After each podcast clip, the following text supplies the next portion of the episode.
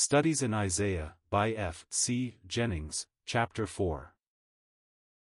The Hebrew's wealth was in children, the misery of being childless. The first mention of the branch, with effect of his intervention. The first verse of this chapter, whilst it has little or no relation to what follows, is vitally linked with what has preceded, for further misery awaits the daughters of Zion in that day. 1. Seven women shall urgently plead with one man, We will eat our own bread, we will wear our own clothes, only let us be called by thy name, take thou away our reproach. Instead of that striking provision of God's goodness, male and female created he them, a numerical equality of sexes being maintained, desolating war has so done its work that there is but one man left to seven women, who, all feminine modesty extinguished, beg to be taken into his household, engaging to be of no expense to him.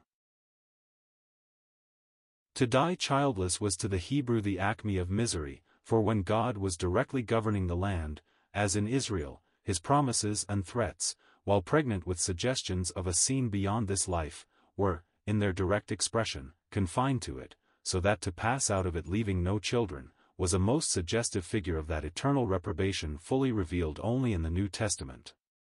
A Hebrew woman's desolation could go no further.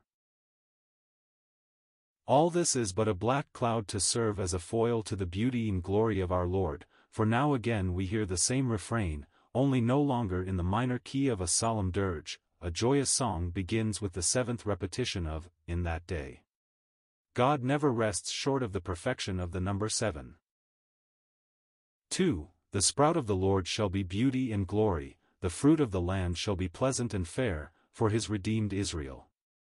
3. And holy shall he be remaining in Zion, all in Jerusalem written alive, for, when Jehovah hath washed the filth of her daughters, an atonement is made for the blood she has shed, by the spirit of judgment, the spirit of burning. 5. Then Jehovah creates on the dwellings of Zion, on all her assemblies, a cloud and a smoke, these shall provide a shade in the daytime that turns to a fire, bright shining by night, for high over all shall hover the glory. 6. A booth it shall be from the heat of the day, a refuge, a covert from storm and from rain. A most refreshing change. However uninteresting we may have found the third chapter, woe to us if we are indifferent to this. For who is this branch, or rather, sprout, see note, of Jehovah? The Jewish Targum saw their Messiah in this beautiful figure, and shall we be more blind to him? Nay, here we see Jesus only, alone in his glorious divinity, the only begotten Son of God. Note, there are 18 words in Hebrew rendered branch, in authorized version.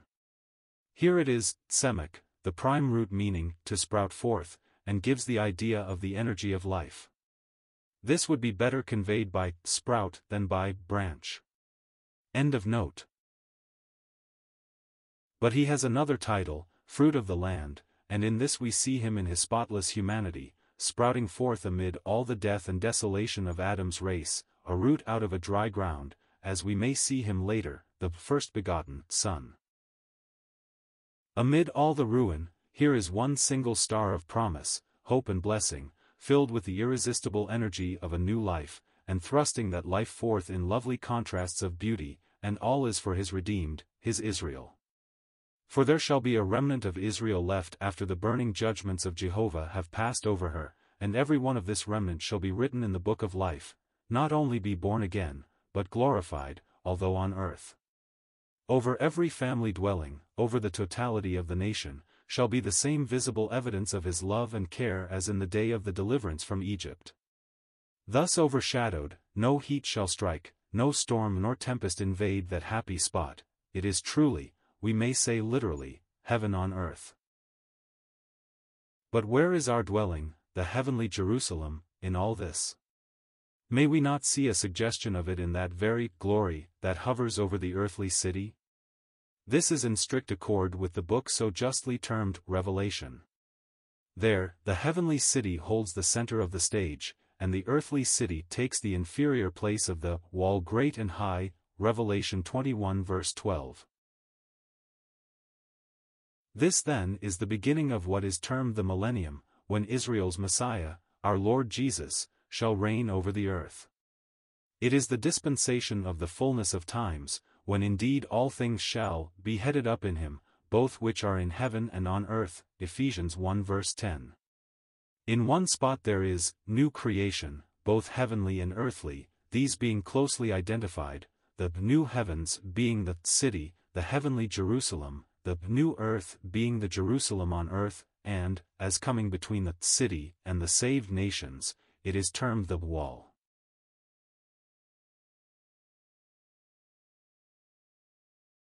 It is the regeneration of the earth, and corresponds to the regeneration of the individual Christian today, for in his case, too, it is not a perfect condition, the body still having that evil principle, sin, within, and so being under the sentence of death, Romans 8 verse 10, but the Spirit, as Israel in that day, is even now fully renewed by the Holy Spirit. Israel shall then be Jezreel, the seed of God, and her condition is one of unending perfection.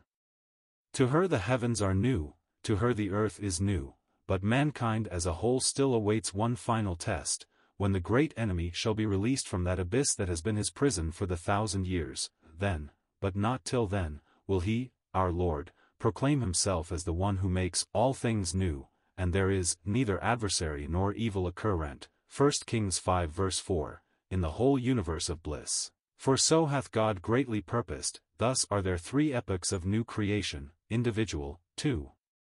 Corinthians 5:17 Israel, Isaiah 65 verse 17. All mankind. Revelation 21 verse 5.